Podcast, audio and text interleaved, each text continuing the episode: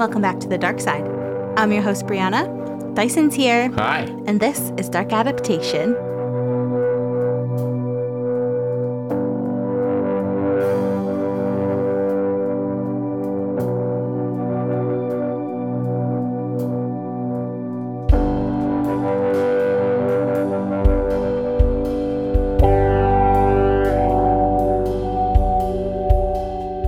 To episode 21. Uh, Yeah, baby.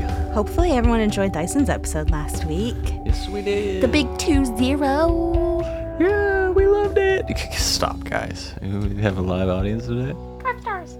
Oh, I'm flattered. Where's a penny star? You did really well. I really enjoyed the episode a lot. I listened to it a few times. Thank you. I thought it was very on brand for the type of person you are and your interests, and you have very good writing. Your writing is really lovely, Mm, and you did really well. It was, it was, it was all around good. Five stars. thanks. Smooth like butter. I think so. Yeah. And hopefully, all of you thought the same thing. And even if you didn't, just say yes. Yeah. I was just trying to make sure that I did good by the show because you have great episodes every week, and I, I was like, I better not let her down. Yeah, Have you better not let me down, or else you won't even be on the show anymore.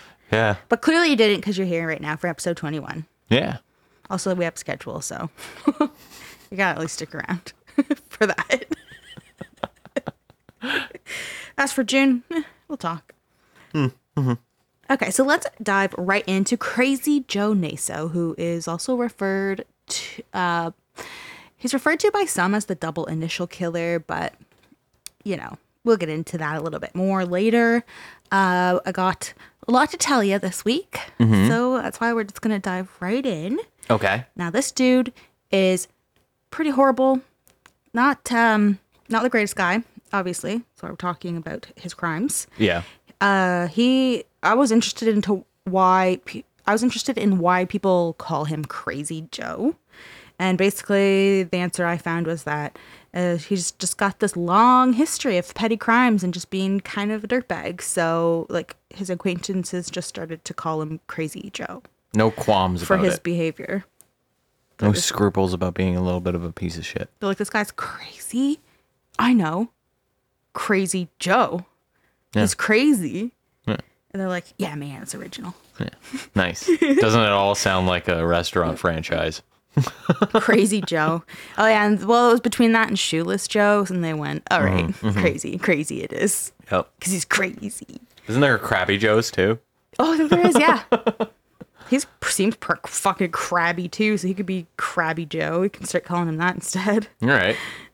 Um, so just uh, an important warning before we get into this episode. Um, throughout it, I will mention sexual assault and rape a lot. So just take care when listening. And if you know you're sensitive to that or it's not a topic for you, can't hold it against you. So just so you know. Um, another little um, disclaimer, warning, whatever, is that information about the victims is really limited. So this episode will mostly revolve around Naso's arrest and trial. But regardless, I will talk about the victims as much as I can, and I will still deliver some pretty good info. So even though it's about mostly the arrest and trial, stick around because it's still going to be wild up in here, all right? Yeah. Okay. Okay, so let's just start Appreciate it. We'll just start with really brief background on Crazy Joe, Crabby Joe. Let's do Crabby Joe because Crazy Joe is actually the nickname that he received from people that knew him. So we'll do Crabby Joe. Okay. So fucking Crabby Joe, just so we know who we're talking about here is the perpetrator, the fucking dirtbag. Mm-hmm. Uh, he's a Capricorn. He's born on January 7th, 1934 in Rochester, New York. After serving in the U.S. Air Force in the 50s, he met his wife, Judith. They were married for 18 years, but even after they divorced, he kept visiting her. Um, I, she lived in the San Francisco Bay Area, which at one point he also lived in. And I think just based on the research that he still like visited with her, went over to her place because they did have a son together. Um, Their son, his name is Charles, and he had um, some mental health issues. Uh, he had developed schizophrenia, and they kind of took care of him. So I think they Because it's not a one person job. Yeah, I think they Yeah. co-parented even later into life, and also we'll just get to realize that Crabby Joe is just a fucking psycho freak. So he probably would just impede on her life, to be honest. Yeah. Uh, it appears that for most of Naso's life, he worked as a freelance photographer. He is very adamant that he's a professional photographer. He's a pro. And with his professional photography skills, is sort of intermingled with other part time, like retail esque jobs. So I know, like, he worked in like a camera place, a camera shop, and other like little businesses. Why did like I buy you a camera like a, like three days ago? and you're just telling me this now. yeah. Well, I don't know. I when I receive lovely birthday gifts, I don't equate it to Joe Naso. Lined up. It did line up, yeah. Oh, are you a professional? I'm a total pro, and I'm Yeah. gonna go freelance pretty soon. All right. And it, you could just call me Peter Parker. I prefer that. You can call me a Pe- I'm, I'm about to go Peter Parker pretty soon.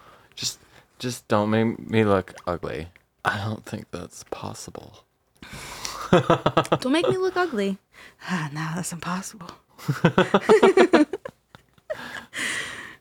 okay, and I can't. Don't. Every time we always get sidetracked with Tobey Maguire, and then I can't focus. Okay. In the 70s, Naso lived in the Mission District of San Francisco, where he taught classes in various San Francisco colleges. Now, I say taught because sometimes the information says that he took various classes, and sometimes it says that he taught various classes. So, in the 70s, either way, It's very distinctly different. I know. And like, Yeah. what kind of classes? Photography, I'm pretty sure. Professional photography classes. Pro. He was a freelance teacher.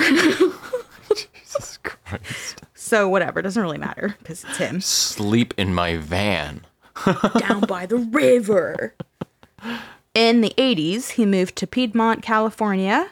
Then he lived in Sacramento between 1999 and 2003, and finally settled in Reno, Nevada in 2004. So that's really all I'm going to say about him and like background wise. Mm-hmm. The gist of it is that he is a photographer, you know, that's what he loves and cares about. He Yep. was in the Air Force. He is divorced. He just moved around a fuck ton. No matter no but the one important thing is that no matter where he lived, every single neighbor he had, person that ran into him on a regular basis, they all said that he was weird and he was creepy and it like uh, interviewed individually for comment multiple women said the exact same thing and like without prompting from other people or whatever Yeah. they all said he made their hair stand on end Oh no. So And, this like- is pretty much just it's crowdsourced. He's a creep. yeah Yeah. and like for everyone to be like no like he's so creepy i had a like a physical reaction to it and all my hair stood on end Yeah. Like, you're creepy though. That's extra creepy.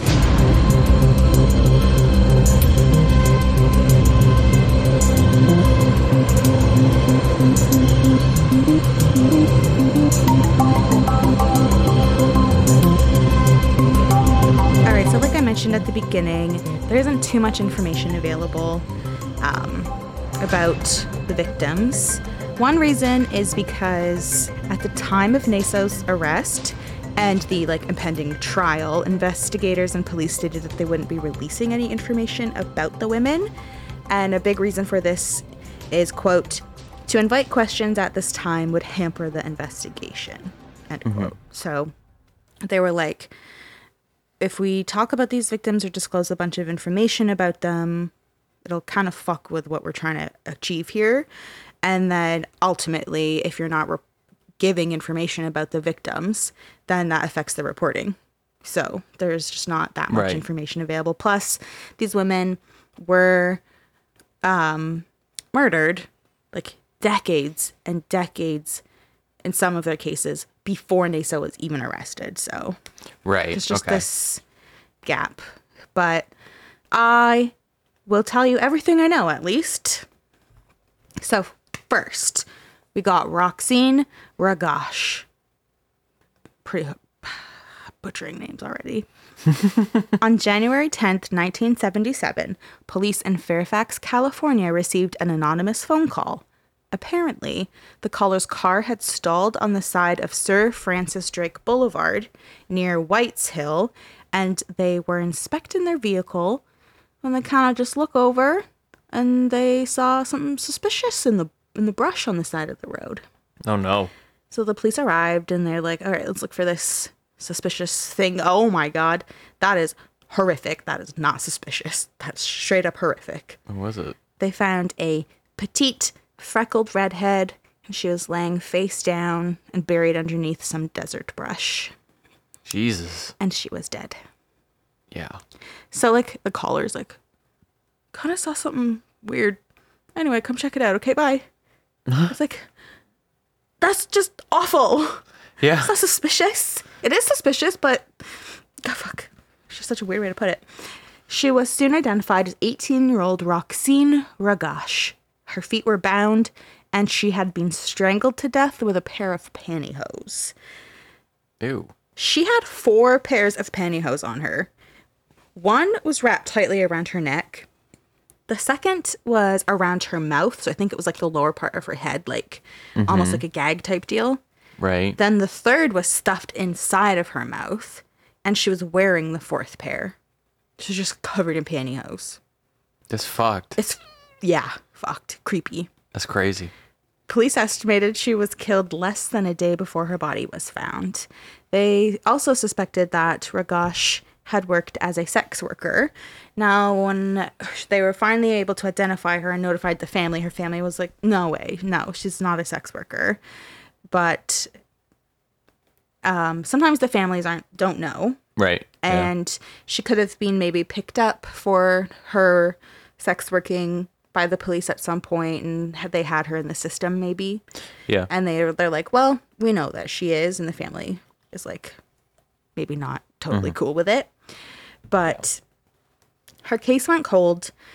Um, they were initially trying to solve her murder under the guise that they thought the local pimp was responsible for it and they couldn't pin it on the local pimp it just sounds like they just went for like the easiest thing and well, was she's a sex worker and it must be the pimp. And it just didn't play out. So they essentially gave up and just went. Is there cold. one guy in the precinct who always has that one comment? Just goes with the like, well, it's probably this. Put all our resources into that. Yeah. Pimp. Then they can say they at least did something. They're like, oh shit, we can't pin it on him. Well, I guess that's that. And it's like, wow. You know, that's not the only answer, right? Yeah. You know who wouldn't put up with that kind of bullshit? Gil from CSI. Gil Grissom, Gil Grissom. he would not. And Gil Grissom would also never judge somebody for being a sex worker. Damn right. They don't even do it. Like, get over it. I agree. Oldest profession. yeah. Yeah. Chill out. I have zero problems Bunch with of it. incels. The only freaking out. problems I have with it are the people who have a problem with it or the men that treat them like they're less human. Yeah, I want them to legislate like so that sex work is legal, and then I want them to like legislate a bunch of rules on how to protect them, Yeah. and Regulate then it. everyone everyone has a good time. It's just you know, chill the fuck out. Amen to that. Yeah. Okay. So that was Roxene. Mm-hmm. Now we've got Carmen Lorraine Colon. On August 13th, 1978, motorists along Carquinez Scenic Highway, a road just outside Port, Port Costa in Contra Costa County, California. You're doing so well with the names right now. So a motorist uh, on all of that Yeah. called police reporting what they believed was a cow that was shot on the side of the highway.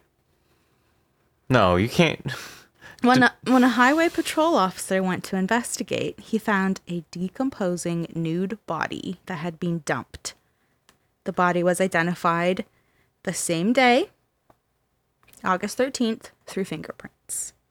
She was 22 year old Carmen Lorraine Colon, a sex worker. Okay. Carmen had told her sister she was having her photos taken by a photographer. While investigating her murder, police collected her nail clippings. Her body was found 30 miles or 48 kilometers from where Roxene was found.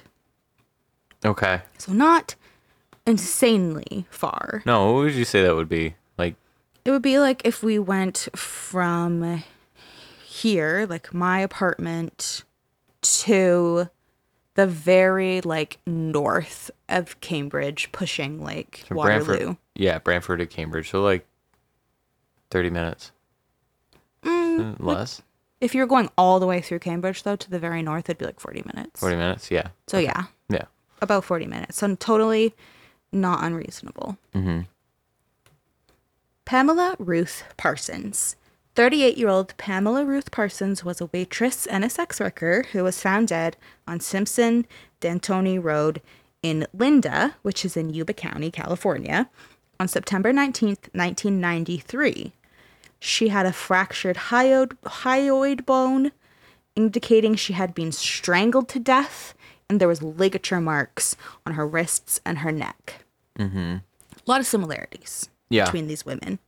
Please don't tell me there's a similarity between the callers right now, though, because I am upset. No. Something strange going on in that bush over there, and it's a dead woman. something And suspicious. There's a rotting cow on the highway. It's Yeah. another dead woman. What the fuck is wrong with you, guy? You blind? I think like like I don't know, maybe in this area there was like a lot of like cattle, or maybe that one caller had randomly actually seen a dead cow on the side of the road before. But it is so weird, like around here especially. Yeah. If we're like, okay, something looks like it's fucking rotting on the side of the road, you'd be like, it's probably a deer. You're gonna be like, it's a cow. I don't know. I've I've listened to you enough that I would not assume. if you're assuming it was an animal though, Yeah, yeah. you'd yeah. be like, it's a deer, not a cow. For since I met you, if I drive by trash bags, I'm like, hmm. Remembering that one. so many torsos in there. Jesus Christ. Sorry. Yeah. Okay. Tracy Lynn McKinney Tafoya. 31 year old Tracy Lynn McKinney Tafoya had also been working as a sex worker. On August 6th, 1994, she went missing from Yuba County in California. She was later found dead in Yuba County next to Marysville Cemetery. She'd been strangled to death. She was just left next to a cemetery, which is so creepy. What was she strangled with? Um, there, it was nothing was left behind, so Okay. it's you can't really tell um most likely some sort of ligature and could have been like pantyhose or a necktie or like something like that yeah. but it seems to be common thread that it's a ligature of some sort Yeah. investigators estimate that a week passed before her body was found oh, an autopsy sucks. later determined that she had been drugged and raped before being murdered Oh. horrific Oh. So, like I had said, when you hear these about these victims, a lot of similarities. We've got all four of these women having been sexually assaulted.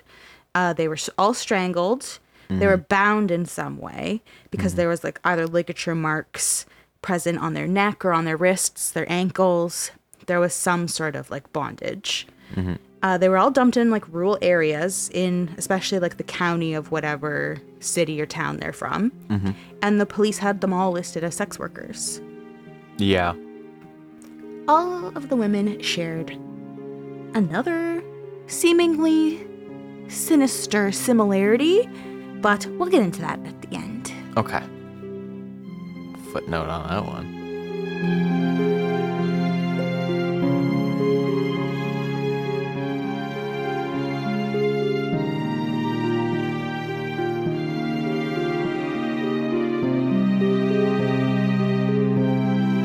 In April 2010, Naso was living alone in Reno, Nevada. Because remember, I told you he moved around a fuck ton, but he had eventually settled in Reno, Nevada. Mm-hmm. He uh, he was here, living here, and he was on a felony probation for theft in El Dorado County in California. All right.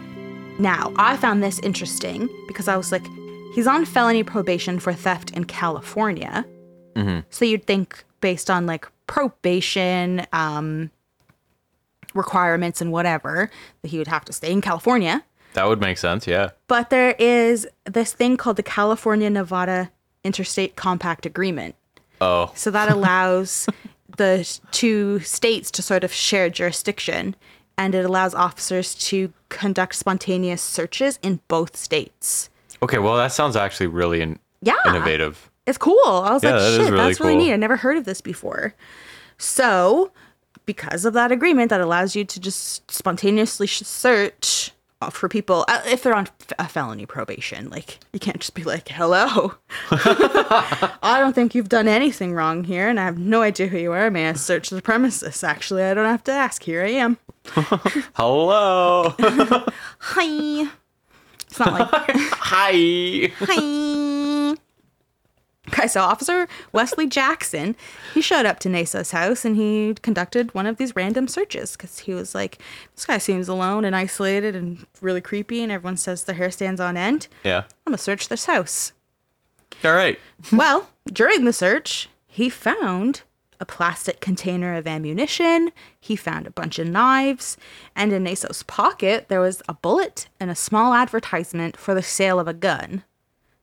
Obviously, all of this is major parole violations. Yeah. And that officer was like, huh, "Good on you, Wesley Jackson. I'm arresting Naso now." Yeah. okay, good. So Wesley Jackson called another officer, off- Officer Robert Jacobs, to the scene for backup, and they continued to search the home. Mm-hmm. Because they were like, "This guy's fucked." Yeah, what else is he fucking hiding? So in total, there was two searches done. There was a search done in April 2010, which is when Wesley, Officer Wesley Jackson, just spontaneously did one. And that's when he was first arrested, and then the other happened after his arrest a month later. So in May 2010, they went back just to keep searching. Mm-hmm. So I'm just going to tell you stuff they found, and it's a combination of both of the searches. Okay, but I'm just gonna buckle up. Yeah. yeah, it's some weird shit. Item one. Used Victorian dolls. Item two. Stop. One human effigy. No. Okay. okay. You're not off that far off, which is Oh no. really annoying. it's like that's how predictable this freak is. So like, what kind of what plethora of fuckery are we gonna find in yeah, here? I just went to default gross and freaky. So remember, they already found ammunition and knives when they initially just decided to search his home for the fuck of it. Yeah. So they found more than $152,000 in cash. They found a $30,000 coin collection. They found dolls. Oh no. God damn it. Yep. Mannequin legs. Ew. Oh, with the pantyhose. Ew! No, that's what I'm putting together. You're probably so right. Yeah. I always wondered, like, everything was, like, specifically saying mannequin legs. And I was like, that's so weird. But ew, you're probably right. He obviously Yeah. likes pantyhose a lot. And he was probably. Ew. Yeah. Yeah. Uh, they found a fuck ton of sadistic magazines, like rape fantasy shit and stuff like that. They made magazines for that. Of course, there's a magazine for everything, and God knows how old some of this collection is because Ew, I don't ever want to see the quote unquote retro, whatever the fuck kind of magazines those are. Pretty sure we talk about it again later. Gross. Examples. Where? Where?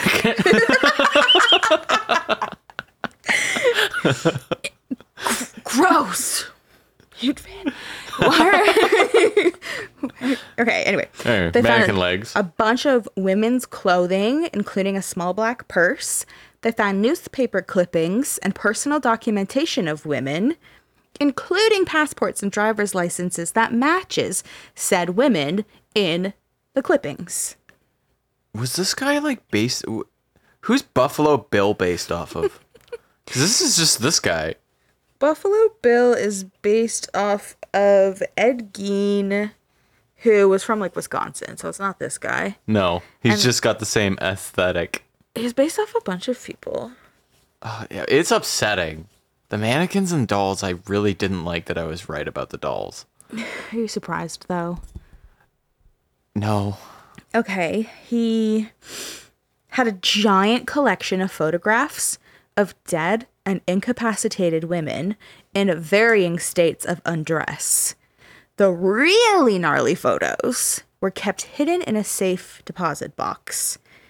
They the police that were searching the home, the investigators, they were able to get into the box because they had located the keys in his upper dresser drawer.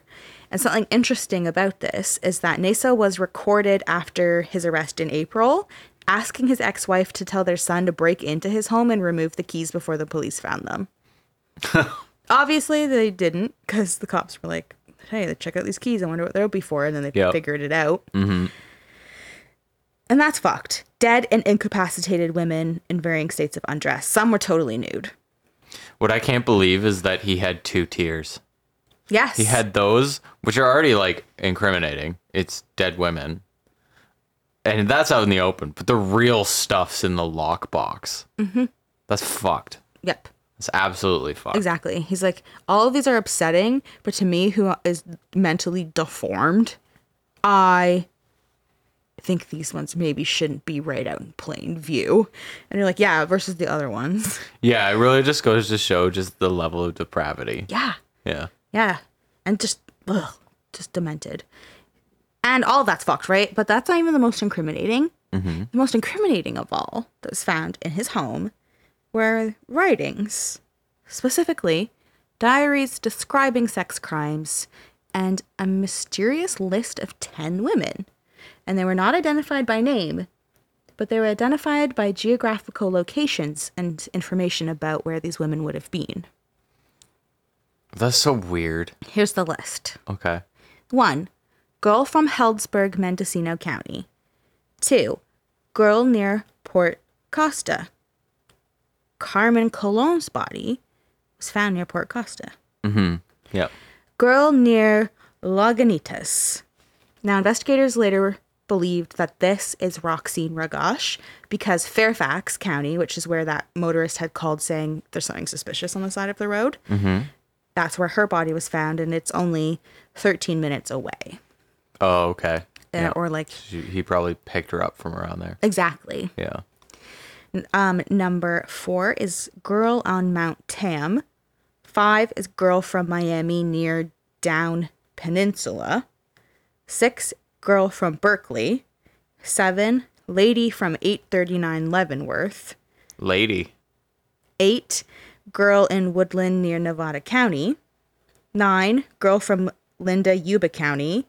Pamela Parsons' body was found in Linda Yuba County, and mm-hmm. she she actually waitressed because she was a part time waitress, part time sex worker. And she waitressed near Cooper Avenue in U- Yuba City, Yeah. and Naso lived on Cooper Avenue at this time. Okay. And 10. Girl from MRSV brackets cemetery.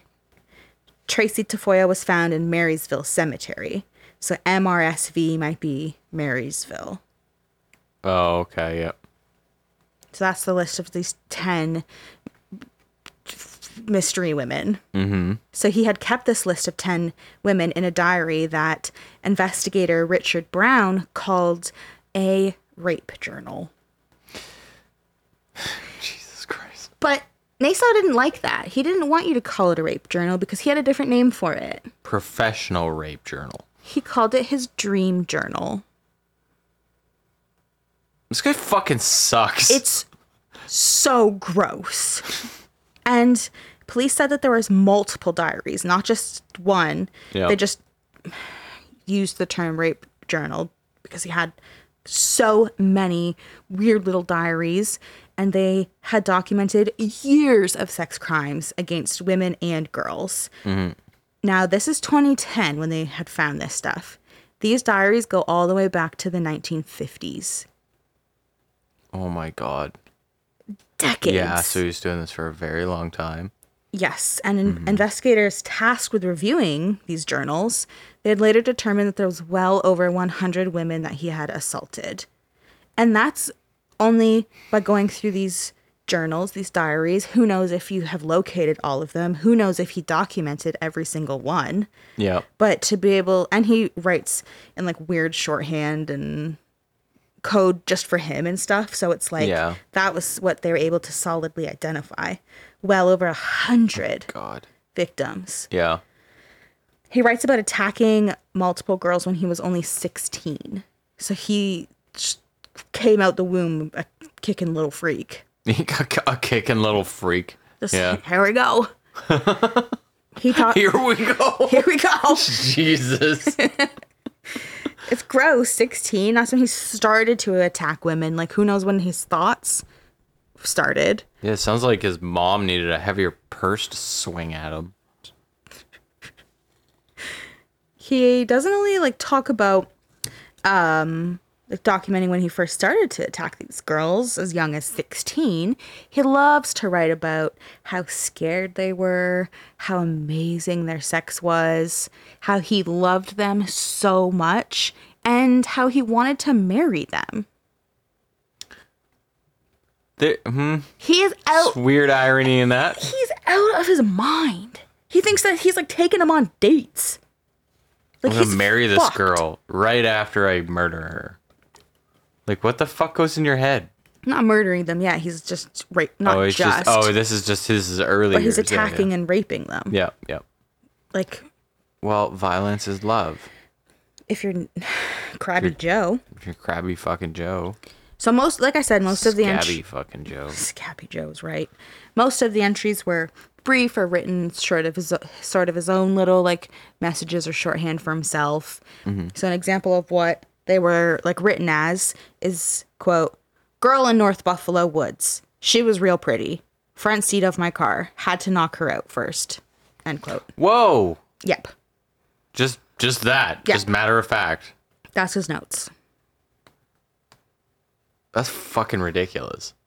In a 1958 entry listed as entry number 40, Naso describes offering a ride to a quote unquote gorgeous chick after he had stalked her to the point of knowing her work schedule. Then he describes how he, quote, headed for the cemetery and started to kiss and molest her. I had to force her down and hold her skirt up, her girdle down. It was hard work. It was hard work trying to hold her down and pull off her underwear at the same time. End quote. Oh my god. This is what Don't investigators. don't get in anyone's car, people. Never. Just don't. never. Just don't do it. This is why. These guys love that. And this is like entry number 40. Yeah, investigators that's super are having high. to go through these journals and read entry after entry just like this. That was one of my questions. Was the one where it was listed as uh, the uh, cemetery? I was like, did he pick her up at the cemetery? I don't know. It's hard to. It seems to me like he's, um, he always he f- has like this safe safety with his car. He'll pick them up in his car and bring them somewhere where he feels comfortable enough to attack them. So he Yeah. probably brought her to the cemetery mm-hmm. or dumped her there. I don't think it would have Yeah. all went down there. Yeah. Um, yeah, so he wrote, wrote that horrible quote, and then he drove the woman, who he had just attacked, mm-hmm. home, and waited while she like fucking rushed out of the car and ran inside her house, terrified. Mm-hmm. And he waited there because in his diary he was writing about how he was really upset because he thought she was going inside to get her parents so that he could be introduced to them. This guy's insane. Yes. He was like, Right. "Well, we had just had a nice date. Like, she should. She didn't even go in there and get them to come and meet me." And instead, the mother she came out, but it was because her kid just ran inside, terrified for her life, Yeah. and she wrote down Naso's license plate because he's Smart. a fucking dumbass idling out front. Yeah. Well, most people would be blinded by rage, Mm-hmm. but she was at least had the presence of mind to also write the license plate down. Yeah, and thank I'd God she break his did. fucking windshield. Yeah, I know, right? You'd be like, "Okay, I'm writing this down. Also, I'm following you." Yeah. And it's good that she did because he was eventually convicted of this crime. He Nice. got um, charged with assault to commit rape. Uh, so guess what? He uh, It was rape, pretty much. yeah, assault to commit rape. Yeah. He attacked her and then raped her. Yeah. Not just. Yeah. Okay. Yeah. And so guess what else he wrote about in reference to this crime that he was fucking arrested for? What? Quote: To this day, I love her. I wish I could have married her. He's terrifying. He's a bleeding heart romantic. Huh. Professional photographer, bleeding heart romantic. So this is Low-key this freak. is an example of of one entry, and then Just imagine diaries and diaries and diaries of this going back at this point because he was arrested in 2010. Six, uh, what is that? 60 years? Mm-hmm. 60 years of this, of diaries. Yep. Fucking horrifying. And how delusional he is. Like, this is like one of, reading that, it's like this is one of the most delusional people I've ever read about. Yeah. Okay, so back to 2010 when he got arrested. Mm-hmm. He was read his Miranda rights, which include the right to remain silent. It's like one of the big ones. But he waived these rights. He was like, no, no, no, no, I don't need that. It's silly. So on the drive back to El Dorado County in California, because remember, that's where his charge was from, and he was living in Nevada. So on the ride back to that jail, he just talked on and on, and he was making excuses for his collections, and he was repeatedly making conflicting statements about his diaries, and just for the sake of talking about them. So then when the officers in the car with him would be like, "What? That doesn't make sense because we also saw this or that," he's like, mm, "No." Anyway, I'm just gonna keep talking and fit my narrative around this new thing that comes up. so it was just like a disaster. Yeah. Um, also, upon his arrest, they collected DNA samples from him and his ex wife, Judith, obviously for use in this investigation. Um, sh- Judith, she provided her sample voluntarily to an FBI agent. So now they were able to work on linking him to the women from his list. From that list they had, they were like, this is obviously something based on all these fucking horrifying photos we have. Mm-hmm. We are going to have to sift through that, the journals, everything. But with the DNA, hopefully we can start kind of linking these women together. Right. So I had mentioned those four women, the victims, at the start. At the time of the murders, Naso lived in close proximity to all of them. Mm-hmm.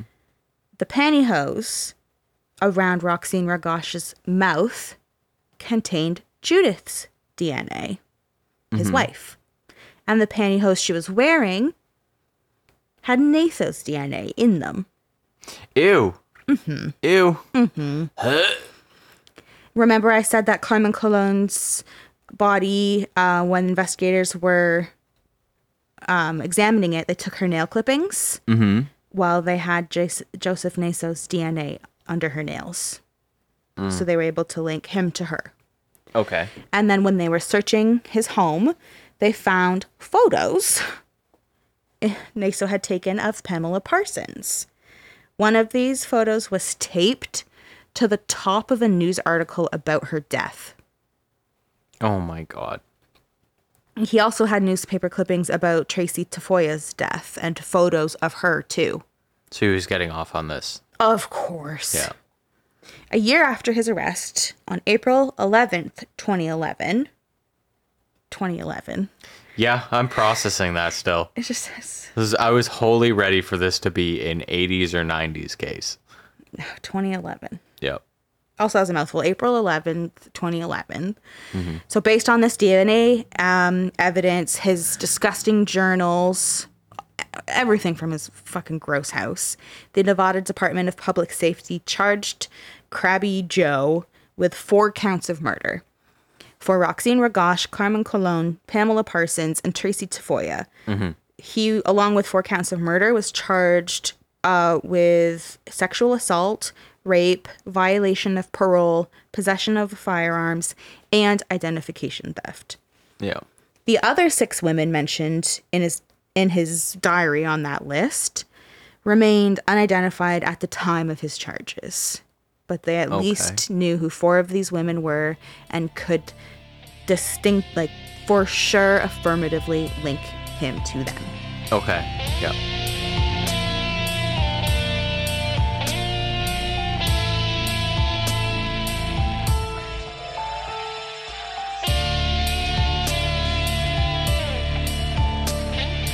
Here's probably something least shocking of all. Yeah. Of course, he pled, pleaded not guilty to all of these charges. I don't think he did it. And Kidding. even further, Yeah. he announced he'd be representing himself. Oh. Crabby Joe, you've done it again. Also, not fucking surprising Though. I fucking love to hear the, yeah, that they're doing that though because because always they're the fucking crazy people, the the insane, delusional, sick people who are like, I'm representing myself. beauty of it though is like th- immediately the default position of the judge at that at that moment is you're here making a mockery of my courtroom. You're getting the maximum sentence. Yeah, there's actually um, a bunch of articles I read talk about how um, the presiding judge in this case, his name is Andrew Sweet. He would say like, adorable name. I know. He would say like, I'm, I'm, don't want you to be making a mockery of my of my court. You are making this trial look like a circus, like stuff like that. Because, well, well, I mean, that's what we're going to talk about. The trial, Calling him out for it because he thinks he's being slick. and he was get, trying to give him warnings, like, "Sir, you are not being appropriate right now." yeah. So he did have limited um, assistance from an advisory counsel, like the deputy public defender Yeah. um, that was sort of assigned with him. His name's Pedro Oliveros, uh, but he really did not use this as a resource. no, he was like, I'd "I'm imagine. defending myself." I'd imagine he's just a guy in the back room going, "Shouldn't do that. No, stop. No, stop! You look guilty. You're making this a circus. You're gonna get maximum sentence." Yep. so the any the beginning of any sort of once you're charged with something and you have the potential to go to trial for it, the beginning is always a preliminary hearing. So they had witnesses, and there was a bunch of witnesses, but I'll only mention a few. Um, so because of the rape journal, investigators were able to locate a few women that Naso had mentioned by name, since he had he had wrote oh, he about did, them. he did mention them by name. He had wrote some of them. Yeah, he had wrote about them. He wrote about ph- photographing them. Uh, a few of them actually Oh, testified. These poor women. Yeah, Because he fucking took pictures? yeah, because that's Ew. That's how he would get them like vulnerable essentially. Yeah, he you get them to do that. like let go. Oh, you can't have a photo if you look uptight. Come on, let loose, let loose, and then he'd take advantage of them. Yeah. So he, the investigators did locate some of these women, and they came to testify about how disgusting he was, how he just his character was just repulsive, and their experiences, like at this point, quote unquote, working with him. Uh, one of these women was a lady named Helen French. She said Naso attempted to rape her during a photo session in the 80s. Mm-hmm. So it was just countless women like this who testified to his character. yeah. Uh, another witness during the preliminary hearing was Richard Brown, who was that investigator that called it a rape journal. So at the preliminary hearing, the prosecution had him take the stand and testify to all of that fuckery that they found in Naso's house. He Naso, since he's defending himself, so he's acting as the defense lawyer. He cross-examined Richard Brown, asking him why he called his dream diary a rape journal. And Richard Brown was like, um, because you literally documented and repeatedly wrote about how you raped a bunch of women. Yeah. Um, uh, for the content of it. and he described passages to like to Naso himself being like, yeah, quote, I had to rape her. I had her in an alley. I raped her in the alley. I raped her in the front seat of my car. I like that. These, this is why it's called a rape journal, sir. I love that he's supposed to be questioning his witness, and his witness is questioning him like with like prepared notes. It's not his witness. It was a prosecutor's witness, but he's Yeah. allowed to cross-examine him. Yeah, yeah. And he's like, "Why are you calling it that?" And he's like, "Okay, want me to quote something you wrote? Okay." Yeah, and then he goes, No, he does not. "Yeah, oh, he doesn't lick his finger and start going through the paper." huge pet peeve if people lick their finger and then thumb the page. You're like, why the fuck? Ew. Yeah, Okay, anyway. So yeah, he has he's describing like, oh sure, I'll tell you why I called it a rape journal. All of these reasons why it's called that. Naso's like, oh, no, no, no. See, in my culture, the phrase rape refers to making out, scoring, getting from first base to second base. I hesitate to ask this. Uh, what culture is that? Like, what culture is that? Yeah, Oh, uh, rapist? yeah. You're a rapist. There's Uh, no sex culture offender, about Your it. Honor. You're a predator. You're disgusting. In my culture, my culture. They're like, what culture? And he's like, British? like, fucking like, freelance. freelance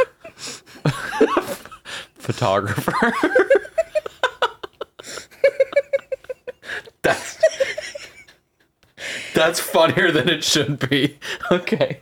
You have to make light of it because it's absurd, but at the same freak. time, it's terrifying because he he's he is thinking this way. This is actually how he thinks. And Yeah. think about all of the journal entries he had. He talks about like, well, I loved them so much. We had a great time. We made love. I The meet the parents thing was Yeah. what really got under my skin. Yeah. So like he he it's terrifying because he really is thinking this way. Like, no, in this culture I've decided that's what you call it is a culture.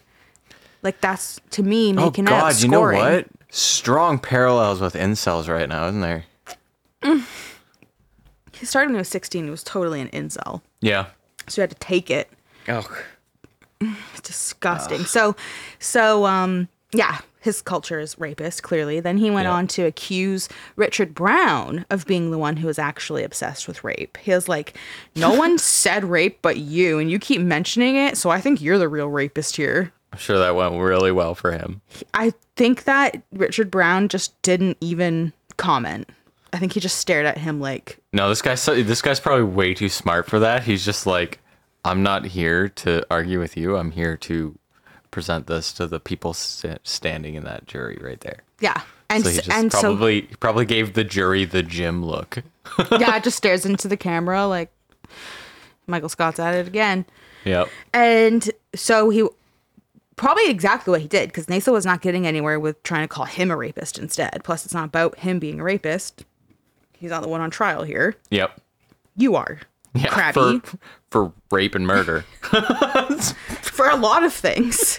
He had like a bunch of other charges. So he'd moved on. He decided to cross examine Richard Brown about his NASO's quote unquote private artwork instead. So the quote unquote alleged, I'm going to say quote unquote so much because I will not have anyone think NASO's words are mine ever. yeah. No, that's a good idea. Yeah. Uh, so the quote unquote allegedly dead or incapacitated women in the photographs that NASO took. And Richard Brown was like, Yeah, I know those photos, and you're going to call them a private artwork collection? That's disgusting. that is so And sickening. NASO was like, Well, yeah, I would need to tell you that you're a liar because these women weren't, were not dead. They were just posing and they were pretending to be dead. And you are lying and, and attacking my character. And Richard Brown just stared at him and was like, I know the difference between a live and a dead body. He's an investigator. He's seen some shit. yeah. And you can tell if someone's fucking dead. Yeah. And he saw, f- it was like over 5,000 photos that he had in his collection. He's like, I can tell when someone's dead or not. Yeah.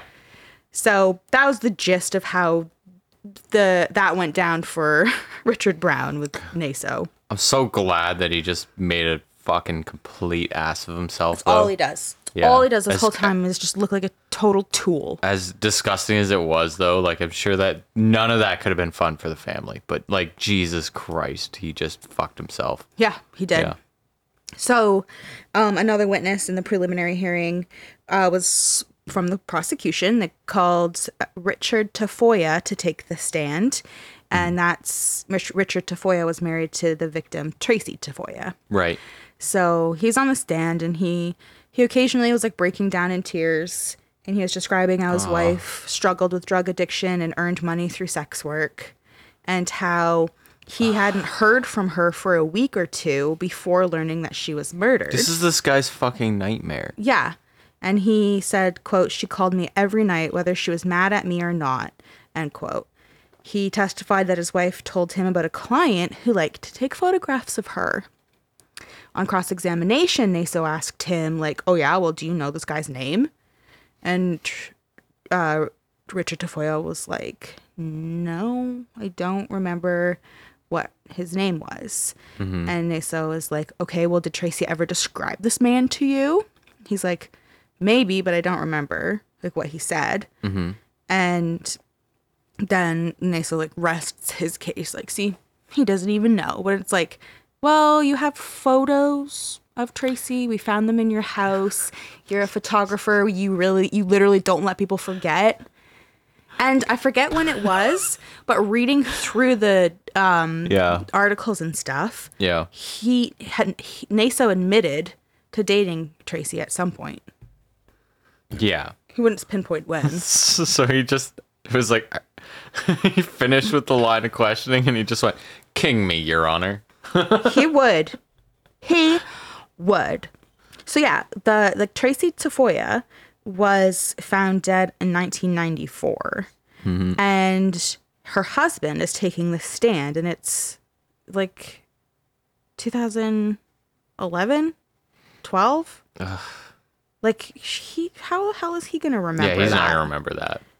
I think it was 2012 by this point, or maybe early 2013. I, I sorry, I don't have that. I can date. hardly remember what I ate for dinner last Yeah, night, let he's like, alone something. Well, what did he look like? ago. What was his name? And he's like, dude, I don't know. Also, they obviously had pretty difficult life. I mean, his he's um still with. Uh, she's unfortunately dead now, but he was still with Tracy. Yeah. They were still, even though she would go out and do what she had to do, sex work, and probably to sustain to sustain her t- addiction, which just makes it all the more sad. This cycle that people get into, Mm-hmm. but he was he still loved her and he was like she did what she had to do it was a hard life we lived and he's like fuck god knows what their position was in 94 he's not going to remember what some scumbag photographer looked like according Yeah. to his wife If anything, he didn't want to hear it. Probably was Yeah. like listen i know like, Jesus fucking Christ! i know what, you're doing out there and you call me so i know you're safe but i don't want to know about anything else Yeah. Uh, so the last part of this preliminary hearing is I'll talk about Detective Ryan Peterson, who was another uh, witness called by the prosecution. He was one of NASO's arresting officers. So he takes the stand and he testifies about how NASO waived his rights to remain silent and how he sat in the back of the cruiser with NASO after his arrest on their trip back to El Dorado in California, where he uh, was being taken for an interview. So in the cruiser, he asked Naso about his the that list of ten women, and at first Naso denied knowing about a list. He's like, "No idea what you're talking about, man. Sorry." And then he can't stop talking though. So then he acknowledges having taken photos of one of the women on the list. Yeah. Even though he doesn't know about the list, he totally took a photo of her though. Yeah. And then he keeps talking, talking, talking. Mm-hmm. Then he admits to taking a f- to f- taking photos of a few of the women on the list. So Detective Peterson had asked about the photos and why he had kept some hidden in a safe deposit box and others were just kind of out in the open. Mm-hmm. And Naso had said he has a quote unquote dark side. And the photography was his quote unquote secret hobby Ew. yeah peterson said quote he told me as a man there are certain things you didn't want people to know about he he likened it to a boss cheating on his wife with a secretary As a man. yeah as a man As a man. as a man i got a dark side and a secret hobby you know like cheating on your wife with the secretary and peterson's sitting in the back of also looking into the camera like jim like nah man i don't i can't relate can't relate No. No, no one in that room could. So, th- like, really, all of this is just to paint this is to help paint the picture of this fucking delusional freak. Mm-hmm. So that's the preliminary hearing. Obviously, the next part is the trial. Yep. And what happens first with the trial is you have jury selection because the preliminary preliminary hearing is to the judge to see what he's working with and if they would go to trial. So he's like, yeah, okay. So uh, it's after the preliminary hearing now. So um, me, the judge, Andrew Sweet, I deem there is sufficient evidence to go to trial. And that took place in Marin Superior Court. Uh, guess how many jur- jury summons were sent out? Oh god, this is a big case. Uh oh, I'm gonna be completely wrong. It's gonna be opposite of what I think. Is it five hundred? 15,000. Ooh. 15, nearly Holy. 15,000 jury summons were sent. So jury selection began on April 29th, 2013. And after a seven week screening process, the 12 jurors were selected. The jury consisted of 12. 12 jurors. God, what a fucking process that must have been. There's always 12 jurors. No, I just I just mean like to go from like 15,000 Oh, okay. just to be like we need 12 people. Is fucking absurd.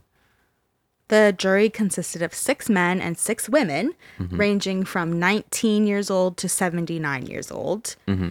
There was also nine alternate jurors, which is a very high number. Like to have as alternate jurors, there's usually like one or two, Yeah. but they had nine, and they listened in to the evidence in the case, just like all of the other jurors who were chosen, just in case one of those 12 was like unable to complete the trial. Suddenly got something. sick, hit by a bus.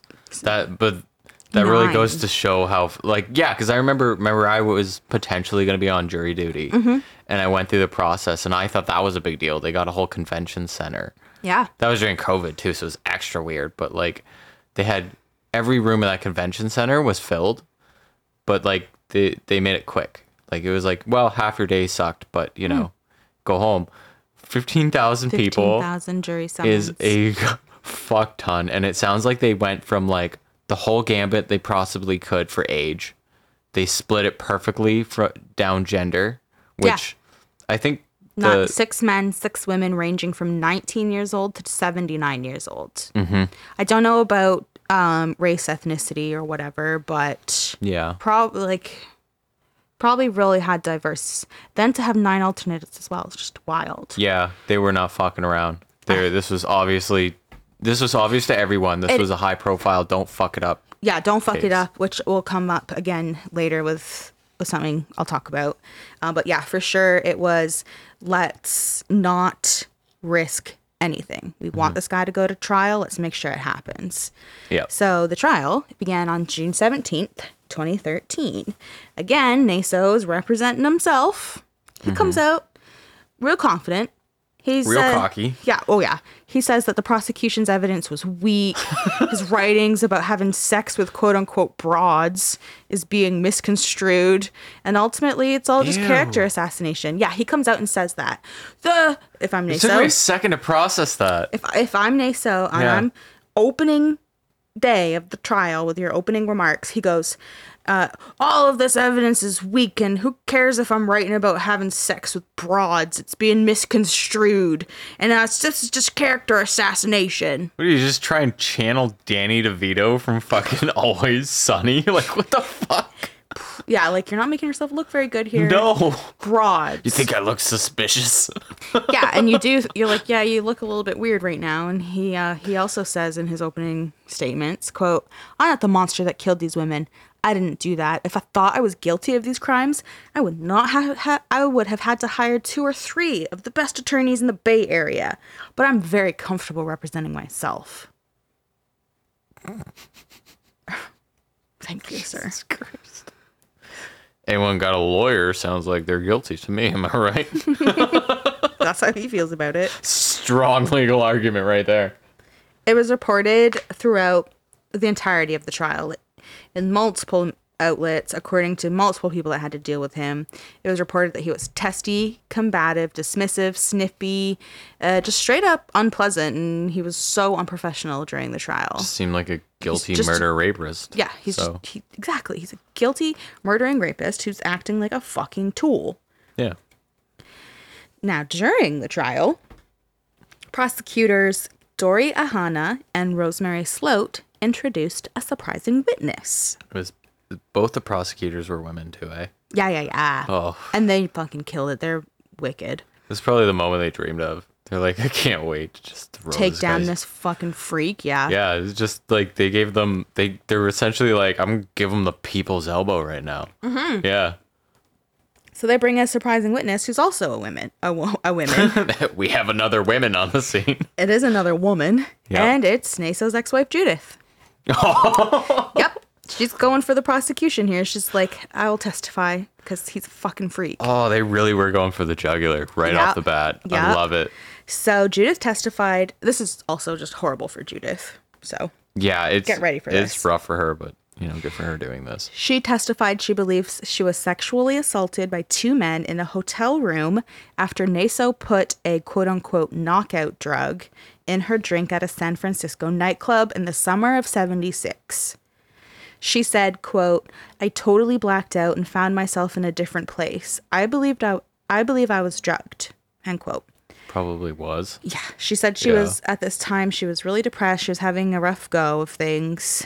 Um, so she had just gone to the nightclub and had two drinks. And the next thing she knew, two men were lying on top of her in a bed in a hotel. She said that she saw Joseph Naso watching very intensely on the side. The Yep. two men fled when they realized that she was coming to. Uh, she said that she felt totally fuzzy, she felt confused, and she was certain that they were having sex with her, or at least molesting her. Right. She confronted Naso about it when they got home, and she said, quote, He said he thought it would cheer me up, but it didn't. I felt terrible. She went Yeah, she went on to say that Naso told her he thought that having sex with two men would make her feel more attractive. And obviously it didn't. I hate this guy. Yeah. She was like, yo, it did not make me feel more attractive. It made me feel violated. And I don't think that was the reason at all. He can say he thought having sex with other men would make me feel attractive, but I know that isn't what his mind, where That's his mind really was what at. he thought. He wouldn't have drugged you. Yeah. She's like, I know his mind was just on the fact that he enjoyed it. He liked watching that happen. Yeah. 100%. So like I can't imagine having to talk about that in front of a bunch of people when at the time the person you're talking about was your husband. It's your own husband who did that to you. So for her to get up there and take the stand must have been rough and to have your uh, fucking disgusting abusive ex-husband just staring at you and have the potential to cross-examine you must have been just so overwhelming. Yeah, that's why it's just so sick. That's why judges get so absolutely pissed when they're like, "I'm going to defend myself," and they're like, "You you know the consequences of that. You know what that you're essentially asking to let happen." They're like, "All right, fine, but I'm going to be a completely like I'm going to basically just fucking oh, I'll be so critical of your- jumping on you Yeah. right the moment I get to sentence you." Exactly. Yeah. So not only did the prosecution introduce a surprising witness, they also introduced surprising evidence that Naso had murdered other women, Sharia LaFern Johnson Patton and Sarah Dylan, bringing the total women murdered by Naso to six. Yeah, I would say that's fucking show stopping right there. Yeah, because remember he's charged with four, Yeah. and they're like, "Well, we have evidence to to show that he murdered six women, not four. Yeah, could you imagine? Like, imagine you're hearing a case today and they said that. You'd be like, what the fuck?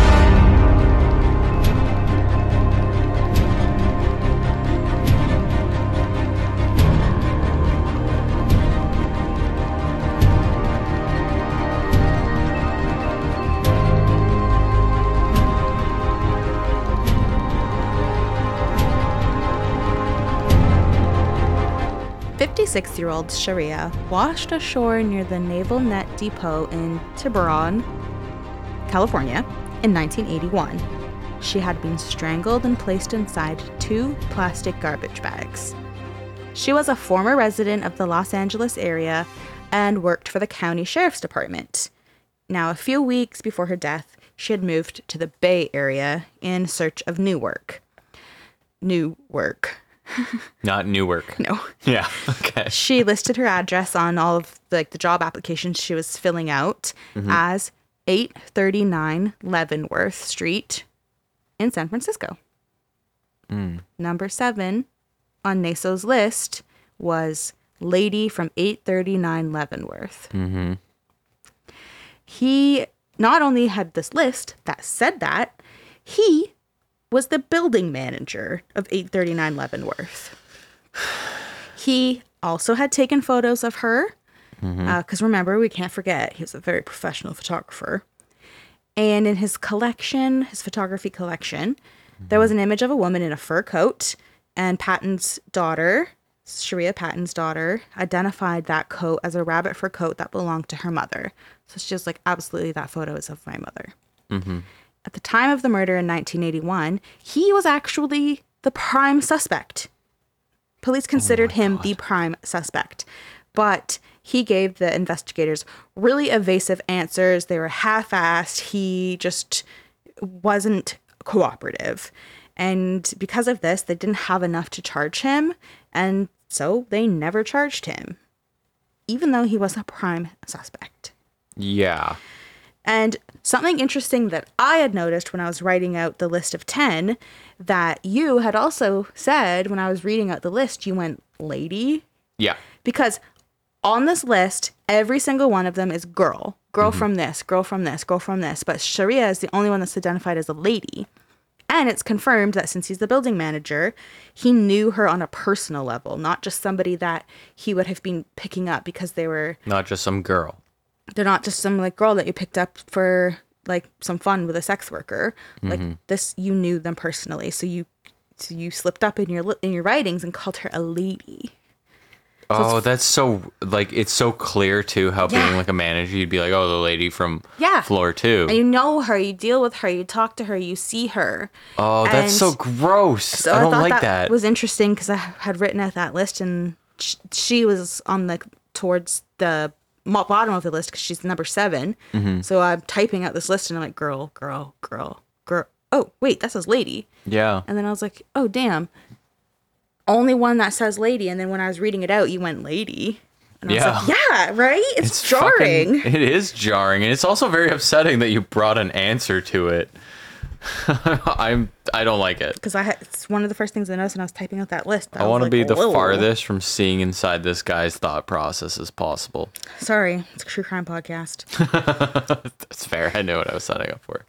so the other victim that prosecutors introduced was a woman named Sarah Dylan. She was a Bob Dylan groupie, and she, uh, she, don't. I knew you were gonna do it. She was a Bob Dylan groupie who was on her way to a Bob Dylan concert at the Warfield Theater in San Francisco in May of 1992. She was known to hitchhike to concerts, but it's the 90s. People are hitchhiking all the time. Are they still? To, to this day, I think people do still hitchhike, but not as much. Stop it. If you're out there doing it, stop it. Get some help. It's called an Uber. Actually, get a cab. No, get an Uber. Yeah, get an Uber. I take it back. I was like, I was like, cabs are licensed, and I'm like, cabbies still have a lot of fucking. Never mind. So she was known to hitchhike to concerts that she never made it to this show. She was reported missing, but sadly, she was reported missing too late. Her mm-hmm. remains were found on the border of Nevada County, California, but they went unidentified for years. Oh, Now, number eight on Naso's list was Girl in Woodland, brackets, near Nevada County. Mm-hmm. Her remains were found on the border of Nevada County. yeah. Um, There's other, like, actual evidence to support that NASO is the one that murdered Sarah Dylan. Mm-hmm. So after this broke, that she was potentially one of his victims. Investigators learned that Sarah was actually adopted as a baby, and she grew up in Texas, and her name was Renee Shapiro. But she was Unfortunate. but she was such a huge fan of Bob Dylan that she legally changed her name to that of his former wife, Sarah Dylan. Oh my god. That's how much she loved Bob Dylan. That's really loving Bob Dylan right there. So the FBI, knowing like, okay, so her name she was born with was Renee Shapiro, they tracked down the biological mother, and DNA um, was used and matched the remains that were found near the Nevada County border. So they know, okay, this is Sarah Dylan. The most damning was remember Naso's gross, creepy little safe deposit box where he hid his most dark secret hobbies. Yeah, his most lucrative photos in his mind. Yeah. her passport was found in there. Oh God, that's How do you explain fucking- that? Well, you don't. You, literally none of this he was able to explain because you can't because he's hundred percent guilty. Mm-hmm. and defending himself, his strongest argument was what a what a guilty man defend himself. Would a guilty man have the passport of a dead woman? Yeah. Yeah, he would. Yeah, found on the side of the road, Your Honor. He would say that. Finders keepers. He would say that. He would say, oh, Finders keepers. yes, he would. He would say finders keepers. Andrew Sweet. Prosecutors had re examined Naso's connections to Patton and Dylan and asked Judge Andrew Sweet to allow them to include their findings in the sentencing phase because they wanted to prove how much of a monster Naso was so the jury would give him the death penalty. And they were disappointed. These two cases, which prove the reach of Naso's sex crimes, mm-hmm. they were disappointed that they were excluded from the trial. So Ahana, one of the prosecutors, said that there was too many logistical challenges to add additional murder charges to the case without severely delaying the trial and risking messing up what was already in motion. Yeah. So they were like, "We know we've got him for these 4 Um, we're gonna stay with that. Get him, um, tried on these four, Yeah. But the we want to at least be able to include the fact that there's solid links to the other two women found on the list.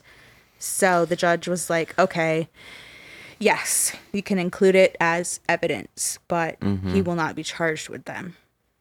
That's something's just inherently wrong about that.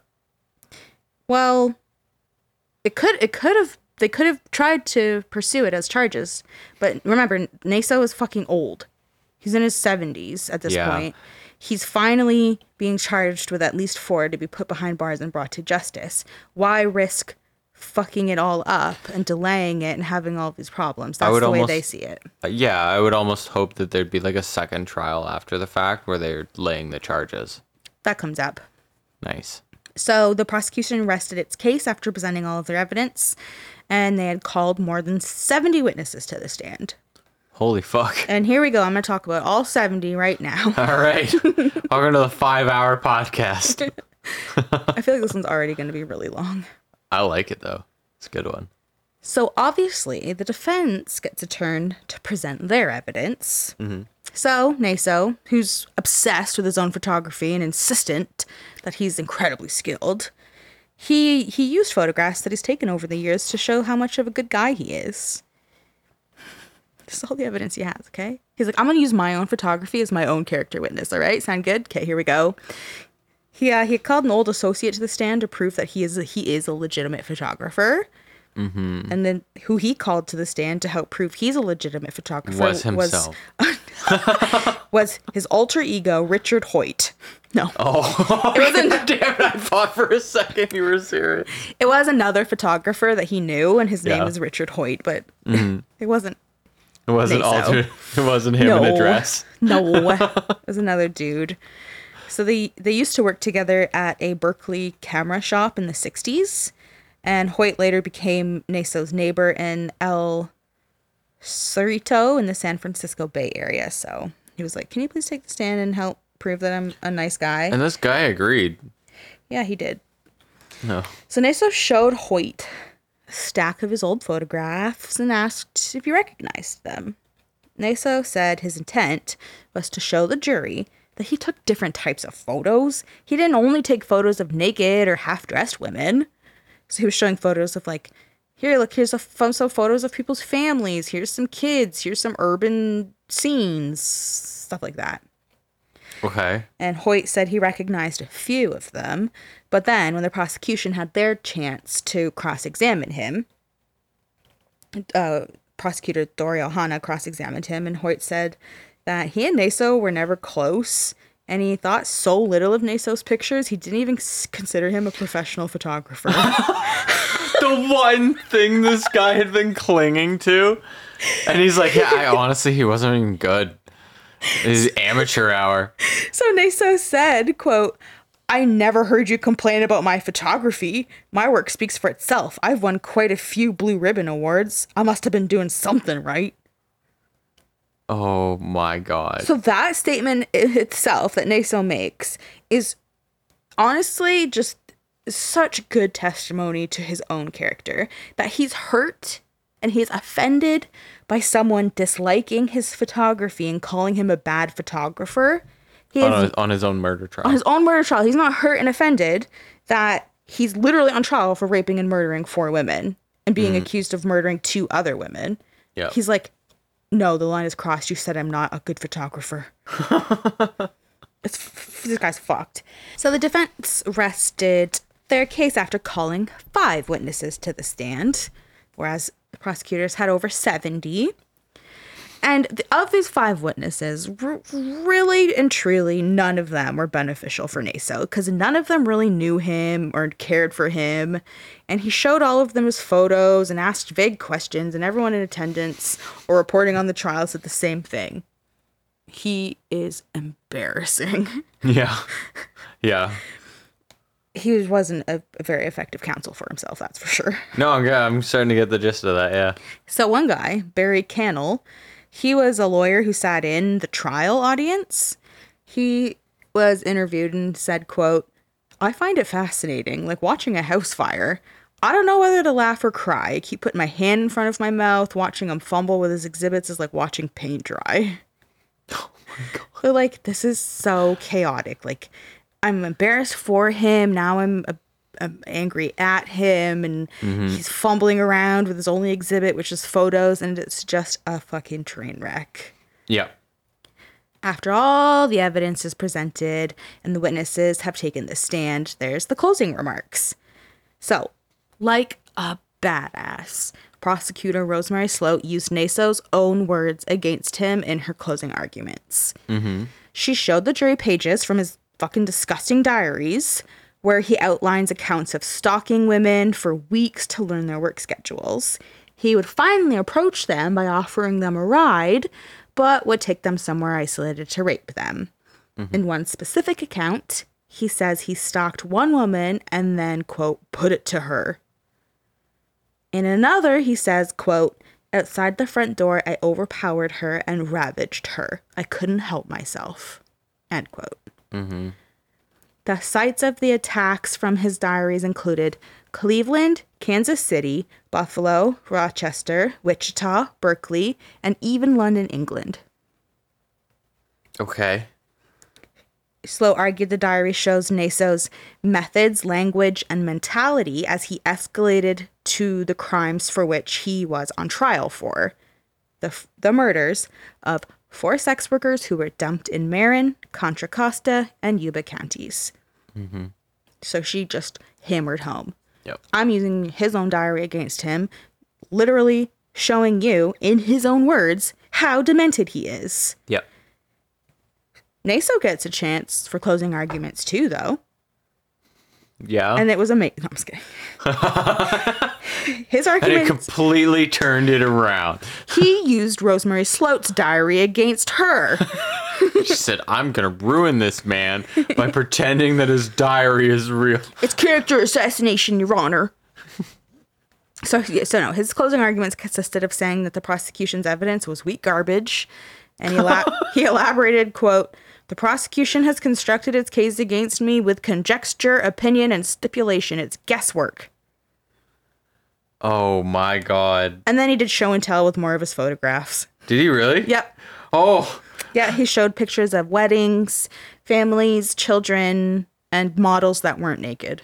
did he like bring a boombox with him so he can play like dramatic, happy music? No, the the sound effects was him fumbling with the photos, so you could just hear awkward shuffling and, And then licking one his. lawyer just thumb. screaming from the audience saying, It's like watching paint dry. Yeah, he, he- yeah, Barry Cannell. He really wasn't impressed with him. No.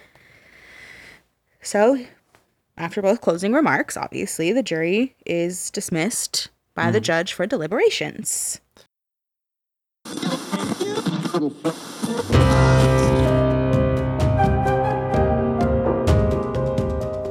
Do you like horror movies? Do you like hanging out with your buddy? Do you like cracking jokes and having a good time? Do you just like fun? Well, consider checking out Spoils of Horror. We are an hour long podcast that comes out every single week. We're not doing reviews, we're just gonna hang out, talk about the movies we love with each other, and hopefully the ones you love too. Covering everything from the popular, the lost, the forgotten, and the bizarre. If you're looking for a good podcast and a good time, you're gonna wanna check us out. We're on all major podcasting platforms, and you can find us on Instagram and Twitter. Check it out. We'll see you there.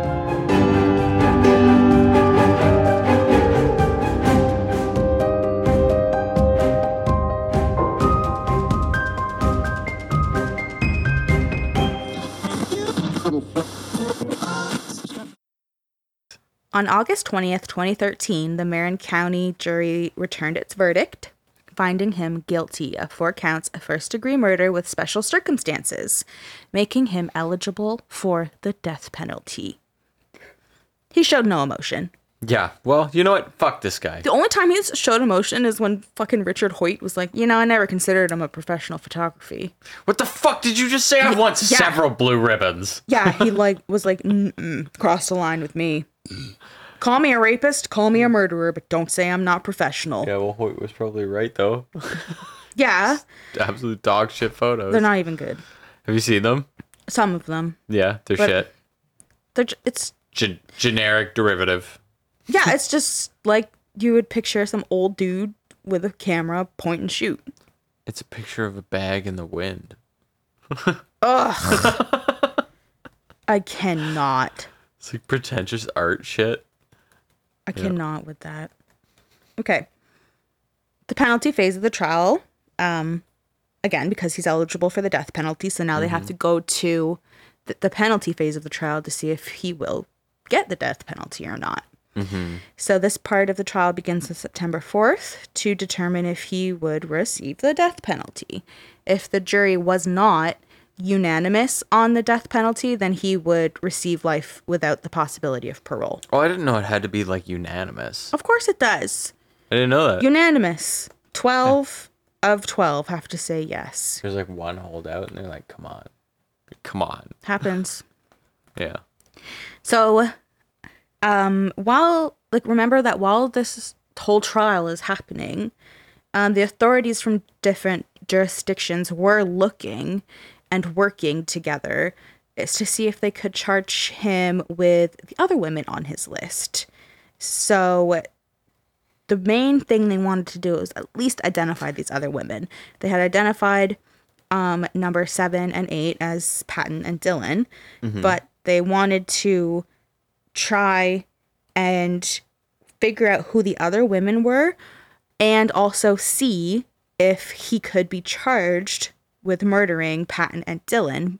But the problem, um, one of the problems that I said we'd come back to with like, well, there seems like something wrong there. Why wouldn't you just do it and charge him for those two as well instead of not and risking delaying the trial? Well, the women, Yuba County women, all of that, those California.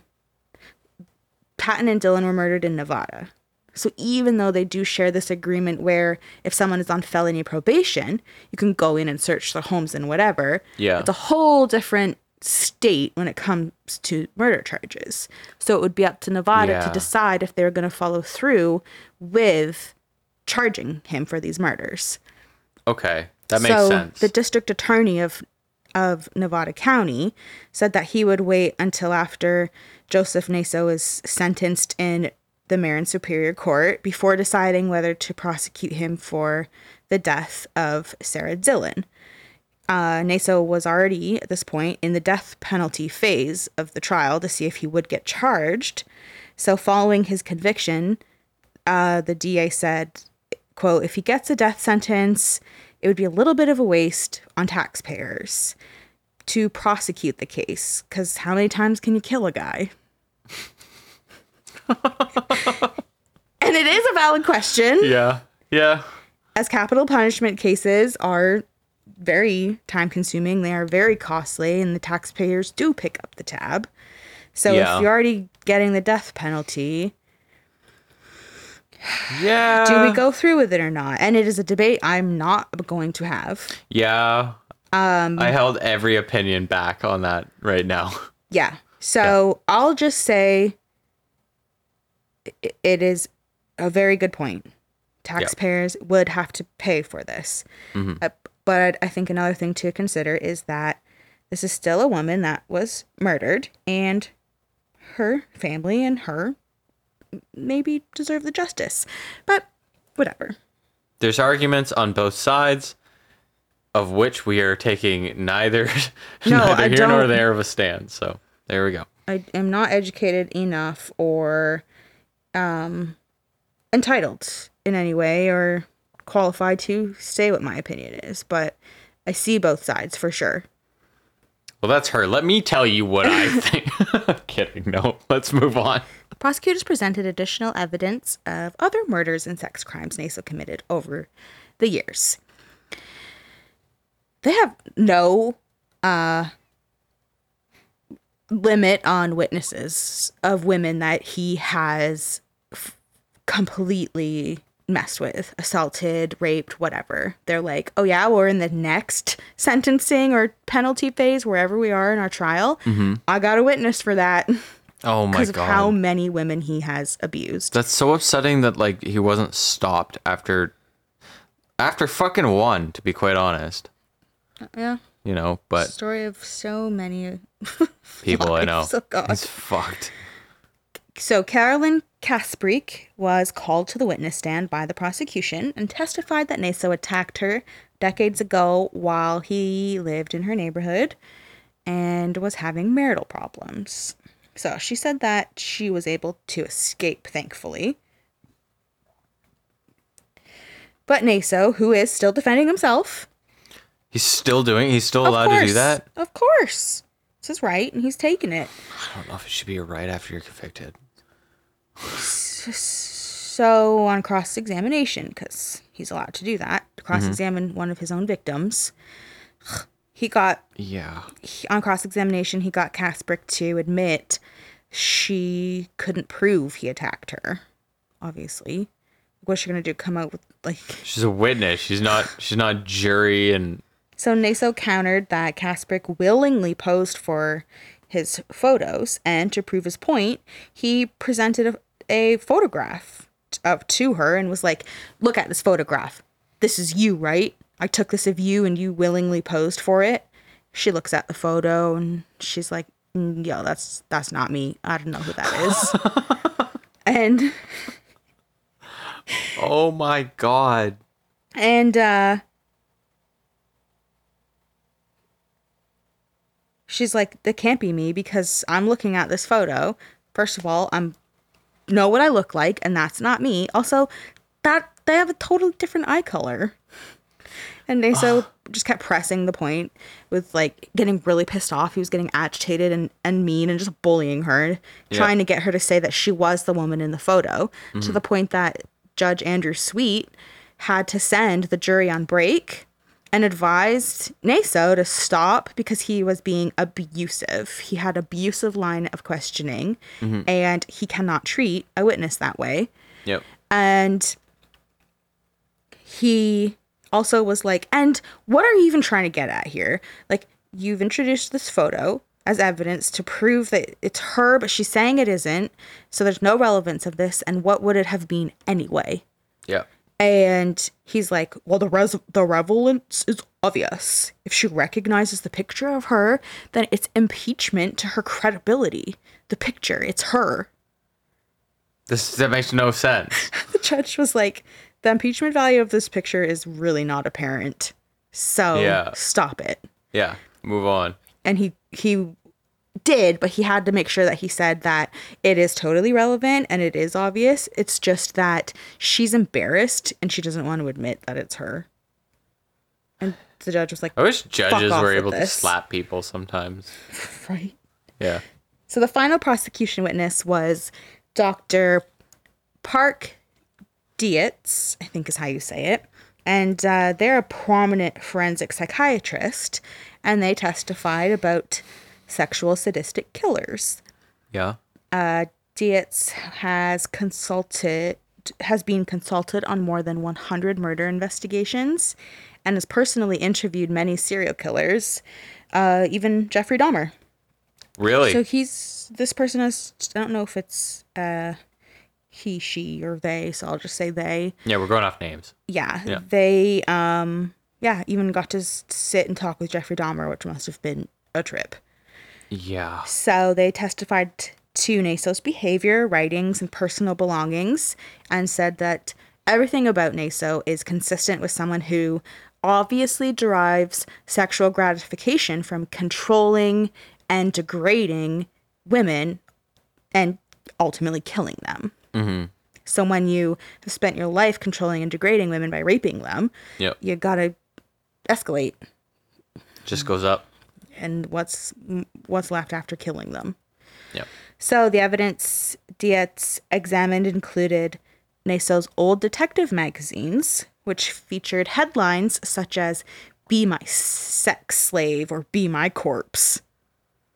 Ew. That's what I was saying when I was like, "What?" What the fuck is wrong I with this guy? examples later because you're like, "What kind of sadistic magazines are these?" And I was like, "I think there is an example later, and that's the title." Be my corpse. Be my sex slave or be my corpse. D- That's one of the old detective magazines. Detective may be used loosely. Jesus Christ. And uh, so that was some of the evidence that they had to examine was his gross old magazines, and also they had to examine Naso's photograph showing a group of lingerie-clad mannequins hanging from a ceiling. Hmm? Mhm Mhm So they were like, the prosecutor was like, I got some evidence for you to examine. You've you've talked to some pretty fucked up people, right? Like Dahmer. Okay, check out these because we're at a loss. Yeah. So Naso, obviously, he gets a chance to cross-examine this. I was gonna um, say, I was gonna ask you, and I was like, I, as bad as it sounds, I would pay to see this. I would pay to see this. See what the photo? No, absolutely not. To see I- what? to try and see him try and cross-examine someone who is an expert in people, Yeah. like basically dressing down and breaking down people like him. Exactly. I would love it. So he gets a chance to do that, mm-hmm. and he suggested that the mannequin photo was an innocuous composition. Uh huh. He's like, "Does it look like an arrangement for a family photo?" And Dietz was like, "I would not call it that." and Naso's like, "Well, then what would you call it?" And they were like, "Creepy." Perversion. Yeah. So he just handled everything so poorly and he made himself look like a fool. He made the people feel embarrassed for him, which is probably hard to do when you're dealing with a sadistic person like him who's on trial for rape and murder. Mm-hmm. You can still make these people feel embarrassed for you Yeah. because it's just like a bumbling old fool. No, my favorite is that he just he tries to cross-examine this expert on I know. serial killers, and then like even the experts like this fucking guy. like, Yeah. like the jury's just gonna be like, I, I don't even need to. Can we just say?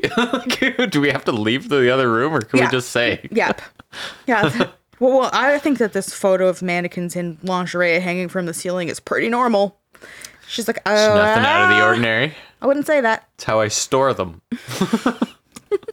They're out of the way up there. That would have been a better defense. That's the ridiculous thing. Instead, he tries to call it a family photo. Oh, oh God. so Jesus gross. Christ. When you first said that, I was like, because he's trying to point out how obviously it is and he has an excuse for it, right? And, you're like, and then I was like, no, he was literally asking, does it look like a family photo? Because he thinks it does. It's so it's a mind fuck. yeah, that's absolutely absurd. But imagine being on the stand, like, do I have to answer that, Your Honor? Like, I don't even know what to do right now. The st- stenographer, right? The one that does the, all the Yeah, typing. yeah. Must have had a field day because must have had to constantly write in brackets. Just looked over to the judge, puzzled. like, Typing out his quote. it's the listen. The mannequins clad in lingerie hanging from the ceiling are quite an innocuous composition. She's probably like, I'm being paid for this. This is a circus. oh, So for the closing arguments, the prosecution gets to go 1st mm-hmm. And as the jury and courtroom audience sat in silence, Dori Ahana, one of the prosecutors, let a two minute timer run down to zero seconds. Mm-hmm. And this was a demonstration of the time Naso's strangulation victims spent struggling for air in terror as the final seconds just ticked away in their lives. Jesus Christ, that must have been so unsettling in the courtroom. They were going for the jugular the whole time. These mm-hmm. they were not to be fucked with. I love it too because it was Yeah. probably a slam dunk for them anyway because he's a bumbling fool. But they were like, "No, I don't care. Even if it could be, we are still going all the way." I imagine this is why they got into it. They wanted to to dunk on take people like down this. like this. And it's probably so much more satisfying that you're in a case like this where the person on trial is such a dirtbag. Mm-hmm. And that person also happens to be representing themselves. So it's probably even more like vindicating. Yeah, I imagine that towards the end of this, I hope someone in their life was like, "I bought you this champagne because this seems like a pinnacle moment." Well, keep that thought in mind. All right. So uh, after the timer, she let the timer run down. She said, "quote He enjoyed their suffering. He enjoyed their pain, tying them up and dumping their bodies like garbage." End quote. So during Naso's long-winded closing argument, the prosecution repeatedly objected that his comments were straying beyond the evidence in the trial, and the judge repeatedly admonished him and was like, "Yo, dude, you have to stay on track. You are really going into left field here, and uh, no one can follow you. Yep. Stay on track." Yeah, he kept Naso kept ignoring him. It's the principle of the thing, Your Honor. he ignored him over and over again. Yeah. He was like, no. So instead, he was like, you know what? For my closing arguments, I think I'll like to tell some stories. I'm going to tell some stories about how I once helped a distressed hitchhiker, how I can take care of my disabled son, how I am in favor of legalized prostitution. His words, not mine. And how, if given the chance, I would discourage young people from fornication. These are just a few of the Well, things. he was really fucking jumping everywhere. I think his like dementia or something real kicked in during this trial because he's old. oh my god. and he's just he, And he just couldn't keep the plot. no he's like okay what should I talk about uh hitchhikers uh my disabled son which is what he's calling him legalized prostitution which is his words Mm-hmm. and uh fornication yeah that sounds good Yep. so, and when he was done that diatribe, he thanked the jury and said, I wish I had a group picture of all of you to take with me. That's so cre- could not have left it on a creepier note. That's how he closed off the whole trial. After everyone just knew that he had all these photos of dead women that he kept as trophies. And he was like, So, you like my speech about hitchhikers and fornication and legalized prostitution? Well, thank you. I wish I had your photo. I'm, I'm act- that's probably the most creeped out I've ever been on this show. That's so I'm imagining the Mr. Burns ET episode with Oh, the big wide no. eyes and just going, I bring you love. But like, really, he just strangled a bunch of women. Right. And had pictures, and half of his pictures were of dead or incapacitated women, and he wants a picture of the jury. It's not funny, it's, so fucking scary. But if you can't laugh, it, you're gonna puke. Gallows humor, Yeah, it's that's so upsetting. right? Oh, Andrew Sweet was probably so close to hurling that that took place in his court. Like- he was pissed by the end of it because Right, because they get a they get the whole statement at the end, right? Mm-hmm. I have some quotes from it. I have some quotes from it. Good. So, um, yeah, so I wish I had a picture of you. So then the jury's like, mm-hmm. that's horrifying. We're leaving now to deliberate. And they deliberated for three hours. Yep. And then they came back and recommended to the judge that he get the death penalty. Yay. Before he was sentenced, the judge must consider an automatic appeal to reduce the sentence from death to life in prison without parole. So even mm-hmm. though the jury comes back and says we recommend this, the jury, the judge still has to review everything once more. To So it's not hundred percent up to the jury. It's almost like when it's almost like with the firing squad, they give a few blanks so no one knows who does it. That's what it sounds like to me. yeah, Yeah. probably the judge is going to take the jury's advice Yeah. unless there's some really like bizarre minimal uh, i mean mitigating or whatever like Yeah, to me it kind of it's I'm almost kind of surprised that that's how it worked. Because I mean like it's all just you unanimous kind of ju- I mean if okay, unanimous kind of decisions actually surprising to me because like what if someone's sitting there going like, "Yeah, he's 100 he did this, but like I'm just against death penalty." then they wouldn't they'd be prejudiced, but like they may not say it.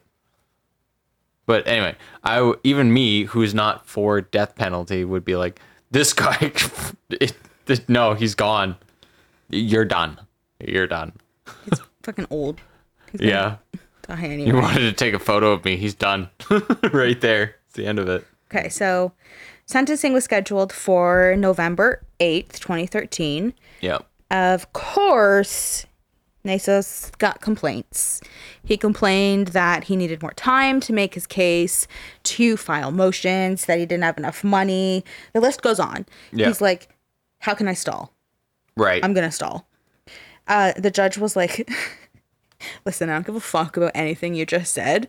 If your biggest problem is that you don't have enough money or counsel or whatever, then go and talk to the county lawyers that have been sitting beside you this entire time and help have them help you. Okay? November 8th, set in stone, buck up. Yep. yep. Made a mockery of my fucking courtroom, and now you have something to say. Yeah, exactly. Yep. So on November 22nd, uh, he- the Marin County Judge, Andrew Sweet, finished his consideration of reducing the sentence from death to life in prison without the possibility of parole.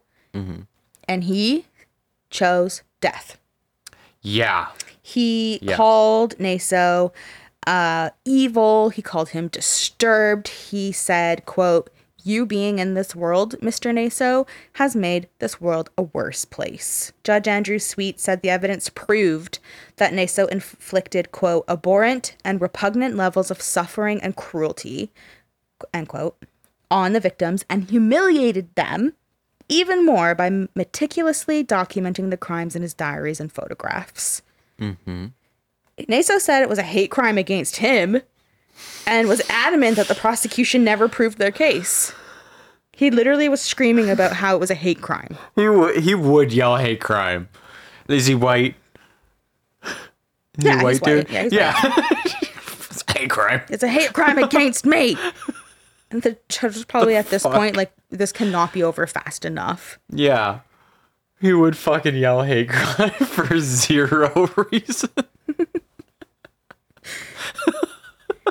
When the, when the judge asked Naso for any final remarks before the announcement of the sentence, Yep. he said Naso complained like Naso ended up complaining that he wouldn't he should not have to pay any restitution. He said he already paid the victim re- victim restitution funds when he was a California taxpayer. And if anyone gets restitution in this case, it should be me. I shouldn't have been arrested. I shouldn't have been charged. I lost everything. This is a hate crime. I love seeing. I love seeing him squirm in these last moments. Oh yeah, he's just grabbing onto Yep. anything, and he just looks like a fucking asshole. But um, Judge Andrew Sweet was like, "Oh, you don't want to pay restitution, eh? Okay, well, I order you to pay one hundred and seventy thousand dollars for nearly the one thousand hours of legal services that you had, because you had Pedro Ol- Oliveros here, but you just didn't use him like you should have. But you owe him for yeah. his counsel.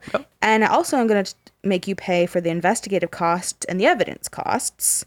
The assistant county counsel, a guy named Jack Govey, he was also trying to get um, reimbursement for the victims. But there was a problem because apparently at some point, Naso had managed to unload a bunch of his assets. He was able to liquidate them while that he was awaiting trial, and it is unclear whether they could get the money back for their victims. But Jack Govey, the guy that was like, "We want to do this," he said that he had tried to get his assets frozen but there wasn't any sort there wasn't the right um, legal mechanisms to make that happen Oh, that fucking sucks so hard. Yeah. I didn't even know you could do that. yeah so they were trying they were like well, we know this guy has at least a house. He has some property. He has. What a piece of he- shit. they found all that cash in his house. They found that thirty thousand dollar coin collection. So they were like, we know he has stuff that can be liquidated, and Mm-hmm. then we have money to pay for the legal fees and to pay the victims' families restitution and stuff like that. Mm-hmm. But he had fucking managed to offload a bunch of it, and they. he he fucking did that to fuck everyone. oh, though. of course. piece of shit. and they were they tried um i don't know how it ended up working out i guess i should have looked into that a bit more but they at the at the point of sentencing they Mm. were continuing their efforts to try and track down this money and seize it and get it to the right Yeah. people Yeah, I mean, like, what the fuck are you gonna do though, right? And I'm sure that's not something like broke news. They were probably yeah like, like, what else can they do they already said like we tried there's not any sort of legal Yeah. mechanism for us to have this like for sure Yeah. done stories aren't gonna follow up on that either. Like, there's not gonna be like news reports on it either. But that's that's insane. Mm-hmm. If I found out like, oh, the house I just purchased was from this guy, I'd be like, I'm giving it back. You fucking liquidate it.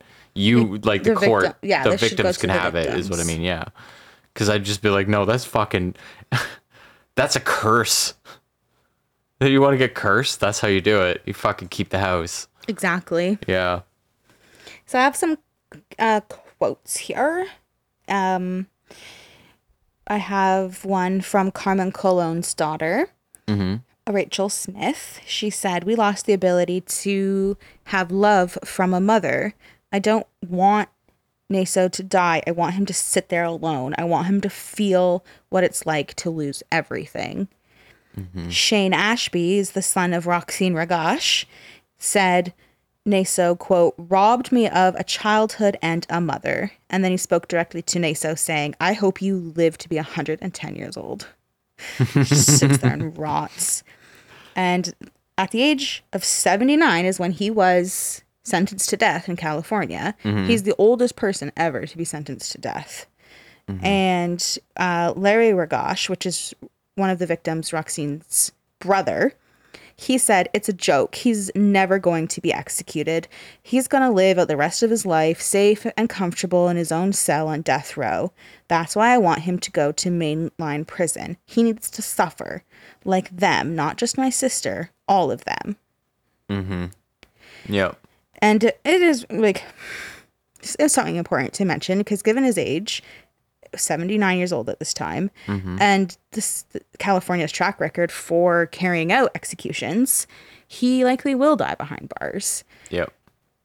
Um, this case, Naso's case, pointed toward a major flaw in the state's death penalty that sentenced convicts can engage in a lengthy series of appeals that take years and cost taxpayer millions of dollars. Um, That was one of the reasons that 68% of voters in Marin County, the home of state's death row and death chamber, voted to abolish capital punishment and replace it with a sentence of life without parole. Yeah, because it was cheaper. Yep. Yeah. And then there's the ongoing moratorium on executions in California and 100s of convicted murderers awaiting capital punishment. And there's virtually no chance the state will ever put Naso to death because there's a huge line of list, huge line of people even before him. Yeah. So in California, the death penalty appeals process take um, so long that men half Naso's age on death row are more likely to die of natural causes or suicide than be executed by the state. Right. Yeah. Yeah. And while they wait on San Quentin State Prison's death row, they lead a pretty comfortable existence. Uh, they have single cells, they have access to the best attorneys that fight for their rights, and they live pretty damn good life. And Wish he was in General Pop. that's exactly what Roxene's brother said. I want him to just go to mainline prison where he has to duke it Yeah, out. where yeah, exactly. And from what I hear, it's getting rougher by the minute. So love to hear him go over there. Same. Yeah.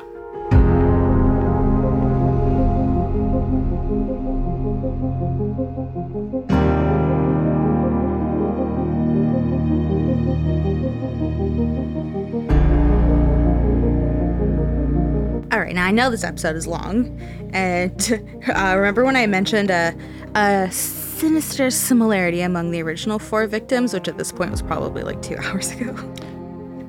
Almost, yeah. But Did- three minutes off. Oh, fuck. Did you figure out the seemingly sinister similarity between those four women yet? I didn't. Not yet. Their first and last name began with the, began with the same letter. Roxene Roggasch, Carmen Colon, Pamela Parsons, and Tanya Tafoya. Oh my god. Mm-hmm. So this is interesting because it piqued the interest of investigators in Rochester, New York. Mm-hmm. So between 1971 and 1973, three girls between 10 and 12 years old were sexually assaulted and murdered by either manual or ligature strangulation. All three girls had a first and last name that started with the same letter. Are you fucking serious? After they were murdered, the killer dumped their bodies in a town near Rochester with a name beginning with the same letter as the victim's name. So we have the first victim is Michelle Maenza in Macedon. We have Wanda Wa- Walkowicz in Webster, and Carmen Colon in Churchville. Carmen Colon is also the same name as Naso's second identified victim. Yeah, I was gonna say. Okay. So this is a different Carmen Colon because this was a child, Yeah. but it's still the same fucking name. Yeah. So th- it's so creepy. So when his arrest was made public, um, he became a person of interest in these murders, which are known as the alphabet murders, because four of his victims bore double initials. And Naso had lived in Rochester for years. He was actually born in Rochester. So the cold case detectives in New York opened the old files to see if he could, f- if he would fit any of the evidence. Mm-hmm. Sadly and seemingly like impossibly, he was ruled out because DNA from his Californian victims didn't match any of the DNA that was found on these girls from Rochester. Really? But what are the chances? How Yeah. crazy is that? So that's why I had mentioned in the very beginning some people did refer to him as the double initial killer mm-hmm. because of Rox- Roxene Roggasch, Carmen Colon, Pamela Parsons, and Tanya Tafoya. Yeah. Uh, and the alphabet murders, um, these young girls, Michelle Maenza, Wanda Walkowicz, and Carmen Colon. Mm-hmm. And just how well it fits, but then you get the DNA that rules them out. So it's just Oh, and So it even had that added kind of um, factor of like his age, where you're like, okay, well, in the know, 70s. yeah, he had a very long time to continue his pattern. Mm-hmm. Yeah. and that he was in Rochester, like often, because he would go back Yeah, to and he was, like, right family, there. Yeah. and he lived there, and so yeah, that was just a really wild um, coincidence. Amazingly, how some things can just be a coincidence, Yeah, they could just yeah line up awkwardly. even if someone has the exact same name, which is really really creepy. Carmen That is- Colon. That is actually very upsetting. Yeah. Oh my god. One day I'll, I might cover the alphabet murders. We'll see. Okay. So, um, well, in closing, um, the authorities were still at the time of the trial investigating the other women on the list to see if they could identify them. Um, as far as I know, and based on my research, the remaining four women on the list have not been identified. Um, Roxene Roggasch's brother said that he would like to see Naso, quote, give up the locations of the other victims out there. There's a lot of families that haven't gotten the closure that I've gotten because Roxene was one of the people Yeah. he was convicted of murdering. Mm-hmm. And her brother was like, I would just like to see him give up the locations because I'm lucky enough to have closure, but there's families out there that don't have that and they deserve it. Yeah, I also hope this motherfucker rots in prison till he's like a hundred and rots in prison too. I hope that if they keep studying all of his gross diaries and stuff, maybe they'll be able to figure out who they are. Or if Yeah. they just keep doing DNA testing, all of that. Mm-hmm. So I just wanted to recap the list. There's the girl from Healdsburg, Mendocino County. Mm-hmm. There's the girl from Port Costa, which was identified as Carmen Colon. Mm-hmm. There's the girl from Lagunitas, which was identified as Roxene Roggasch. There's the girl from Mount Tam, who remains unidentified. Girl from Miami near Down Peninsula. Peninsula. Peninsula. Peninsula. Yeah. She remains unidentified. Yep. Girl from Berkeley, unidentified. Lady from 839 Leavenworth is identified as Sharia Patton. Girl in Woodland near Nevada County is identified as Sarah Dylan. Girl from Linda, Yuba County, identified as Pamela Parsons. And the girl from MR, MRSV Cemetery is identified as Tracy Tafoya. So, um, closing in my finishing off my closing remarks here as the prosecutor in case. I wanted to leave it on a positive note, which you had um, innocently touched on. Yeah. How you said you th- you think that someone should have handed these prosecutors a really nice bottle of champagne, like, eh, great job, great job. Yeah. Well, Deputy District Attorneys Rosemary Slote and Dori Ahana earned a statewide award for their work on convicting Joseph Naso. Really? They were named Outstanding Prosecutors of the Year by the California District Attorneys Association, and they accepted the award on behalf of their entire office, Wow. saying that it was a team effort. I love that the association of these lawyers were just like, Yeah. we saw you dunk on this fucker, and it's what we all would have wanted to do. Mm-hmm. But you got to do it, so you get this award. You get the California District Attorneys Association Award. Hell yeah. Prosecutors of the Year. And they did the damn thing. They they were awesome. They dunked on that fucker. So that is the sadly brief stories of the victims, but I did talk about everything I could find. Um, it's also the case of one of the most prolific offenders of women in United States history, the grubby, crazy, crabby Joe Naso, Yep. who was active, let's not forget, for oh, 40 years, over 40 years at least, and committed violent crimes against women all over America and honestly, God knows where else Yep. because remember he was in the air force He did So- have something to say about the UK for some reason. Mm-hmm. Yep. so he if he was in the air force he was probably all over the place and based on those journals that in the prosecutor's closing remarks let us know that he even had assaulted people in london england so we don't know um, where else he could have traveled when he was in the air force we don't know if he regularly vacationed or traveled anywhere we don't know how many victims there could have been in that regard. We do know that he went back to New York because he used to live there. Uh, in this case, um, he lived in Nevada. He lived in California. So the true number of women he attacked and assaulted will most likely, and honestly speaking, like won't ever be known.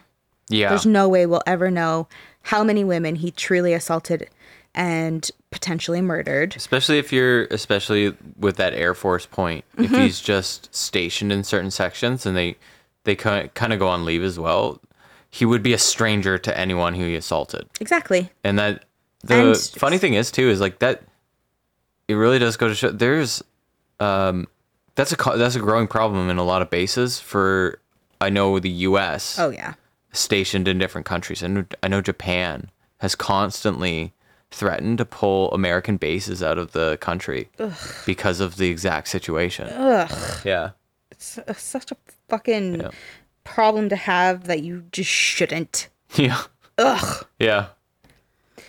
Um, this case also um was important to talk about, especially all the way through the trial, because uh, we do touch on some pretty important things, like how the victims, especially if we're going back to like 70s, 80s, if a victim is a sex worker, how they're instantly stigmatized and don't Yeah. Their get- immediate thing was, oh, I bet their John did it. Yeah, it. I bet their John did it. I bet the local pimp did it. Oh, it didn't play out, pan out the way we wanted it to. Well, then that's that, and they just let it go cold. Yep. Um, Also, how victims in general they get underrepresent uh, underrepresented because, um, for examples of like, oh, well, we don't actually want to talk about the victims and who they are and who their families are and what they did for a living, just because like we don't really want to um compromise anything. And you're like, well, even afterwards, we could get some information about them. That'd be nice. Yeah. They're the reasons that these disgusting people even come to light anyway. Yep. Uh, we also touch on the death penalty and where people stand with it. So, I mean, this case just encompasses a lot of really important topics that whether, like, it's not our place to say what should be done or shouldn't be done or mm-hmm. how things should pan out or whatever. But it is important to at least mention them because mm-hmm. then you listening right now at home can just maybe sit on it a bit. Sit on it, really think about it, form your own opinions, think think about um, how you truly feel about it and not just what other people tell you. Yeah. Yeah, exactly. it is always Here's a real world case, and Yeah. I think I once was like, oh, "This is where I am," but I did not. We don't I didn't go- linger on it. And it's Yeah. not, honestly, my opinion should mean dick to you on that But subject. that's but, so but that's the thing go. is that to some people they maybe it doesn't mean anything to them, but they've heard it and they subconsciously remember it like, Yeah. oh well someone said it sucks, so I bet it sucks. And it's like, no, it's really important that these topics The death penalty sucks. shut up. so these are important topics that you should do critical thinking of on your own, form your own opinions. yeah. Thank you, everyone, for tuning into this week's episode. Make sure you rate the show and you subscribe wherever you're listening. Follow us on Instagram, on Twitter, like us on Facebook. Visit our link tree because there you can buy us a coffee. You can also message us case suggestions, which we love to hear because remember, in the last episode of the month, we use those case suggestions and we generate the next month's schedule. So it mm-hmm. would be exciting for you to hear your case be chosen. Be sure to listen to Spoils of Horror. They are one of our favorites. Mm-hmm. They are the best. Tune in next week when we change things up and we talk about the Halifax explosion. Wow. We'll catch you on the dark side. Bye.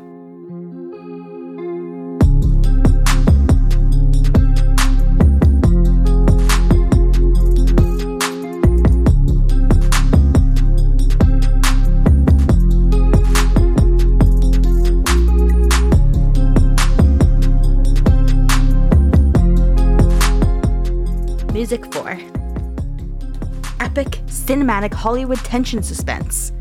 Wah. Inception sound. You know what I'm saying? You know what I'm saying? Get your attention.